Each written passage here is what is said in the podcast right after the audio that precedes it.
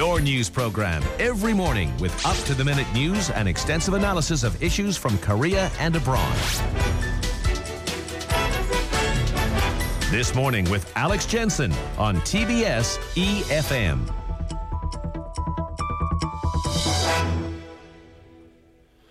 So, we've already been reflecting this morning the political discussion on gun control in the United States. It's uh, one of those quite domestic issues as far as the US is concerned that gains a lot of traction worldwide. Some view it as a simple question of common sense, of humanitarian values. Others will appreciate how ingrained this is in US history and obviously even in its constitution. Mr. Paul Waldman is a Washington Post blogger, columnist for The Week, and senior writer at the American Prospect, and joins us now on the line. Good morning to you from Seoul. Thanks for taking the time. So, many of us will have seen the tears, literally, of President Barack Obama recently, and, and perhaps remember that more than what he actually said um, when he spoke out again on this subject. It, but politically speaking, it seems very clear that he wants his administration to be marked by some sort of firm action on guns. He does, um, but there's a, a problem, which is that. Uh, there's only so much that he can do within the powers of the presidency when Congress, which actually passes the laws, uh, is not going to pass any new laws on gun control. So what he has been doing um, is uh, exploring the, the things that he can do with executive action, which mostly have to do with things like clarifying existing laws to make a change here or there. So the, the centerpiece of the new proposals um, is to uh, make more gun sales um, have to be subject to background checks, where uh, the seller will have to give the buyer's name to the government, and they'll look up and make sure that he is not a criminal or uh, falls into a couple of other categories that would make it illegal for that person to buy a gun. Um, but without any uh, any new laws, uh, it's pretty limited in the effects that it will have, particularly when there are still somewhere between 300 and 350 million guns in circulation in the United States. So, is it more or less impossible to gain congressional consent for what he wants to achieve? And, and is there any alternative to going down that route? Well, uh, it's very, very difficult because over the last uh, 20 years or so, um, as the Republican Party has grown more conservative, um, it has made uh, opposition to any new gun laws one of the kind of central tenets of contemporary conservative ideology in the U.S. And so you have one of the two major parties that, even on measures that are supported by huge majorities of the public, um, will not uh, countenance any kind of uh, of new laws that might in any way limit anybody's uh, freedom to buy as many guns as they want and as easily as they want. So, for instance, you have uh, the idea of universal background checks that every gun sale ought to be subject to a background check. And polls show that, that 90% of the people support that, including most gun owners. Um, but yet, even that couldn't get through Congress. Now, the, the, what, what can happen is that states and cities can pass their own gun laws, and that has been happening, but it's been happening in two directions at once. So, liberal states, places in the Northeast like Massachusetts and Connecticut, or places like California, they have been passing new laws to restrict guns, and conservative states uh, in places like the Deep South, they've been passing laws to make it even looser, so you have even fewer restrictions on guns. So, you're seeing that, that simultaneous movement in two directions depending on where you are in the country.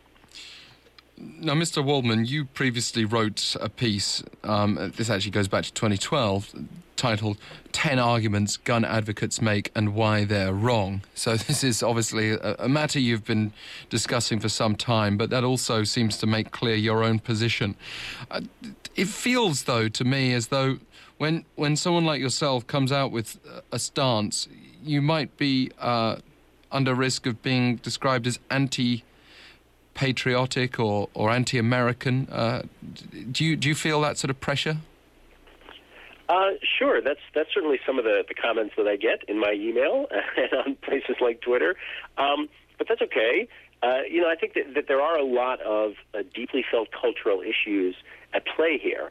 Um, uh, and that's one of the things that has also changed in recent years, especially, especially again in the last 20 years, but going back a little further even, that um, the idea that uh, that guns are sort of at the core of a certain kind of culture um, really is something that, that the gun lobby, the National Rifle Association, and the gun manufacturers have really uh, put in a lot of work to play out. The idea that that uh, if somebody can't get as many guns as they want, then that's kind of a, kind of uh, not just a violation of their personal rights, but of, but of their their very cultural heritage.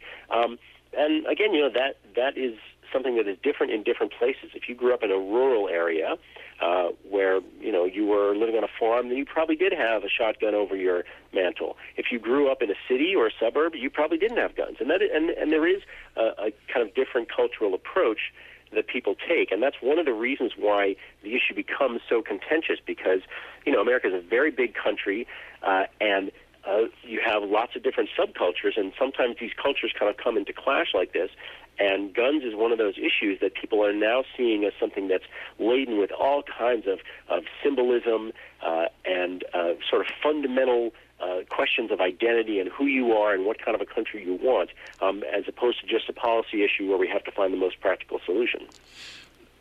I wonder if you could just address the influence of the NRA for us. We were discussing briefly in the last half hour that the history of this organisation, how it became such a political heavyweight as a lobbyist group. But uh, the, the thing is, there have been stories in the last few days claiming that the NRA is more popular than Obama himself.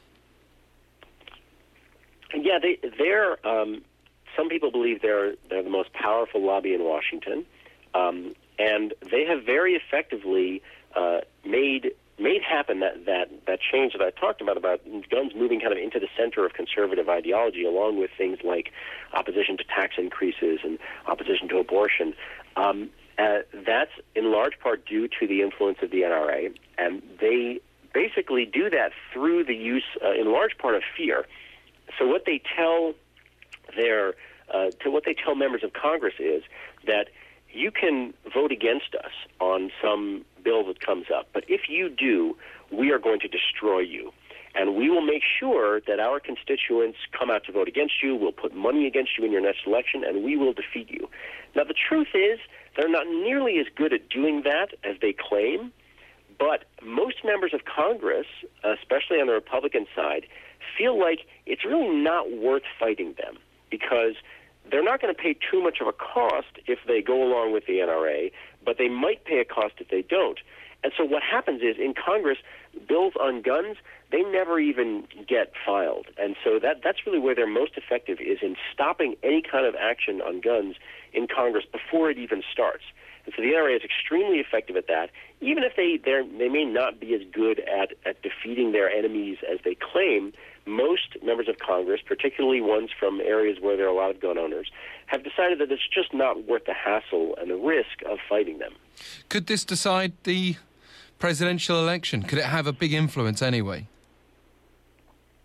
Well, it might, but you know what we've seen in uh, past elections is that um, that since the gun issue is so so kind of closely aligned with the two parties, uh, and the parties have been moving farther apart, the Democratic Party becoming more liberal and the Republican Party becoming much more conservative, um, there aren't all that many people in the middle to begin with, and there aren't all that many people in the middle who care about guns and who might be convinced one way or the other.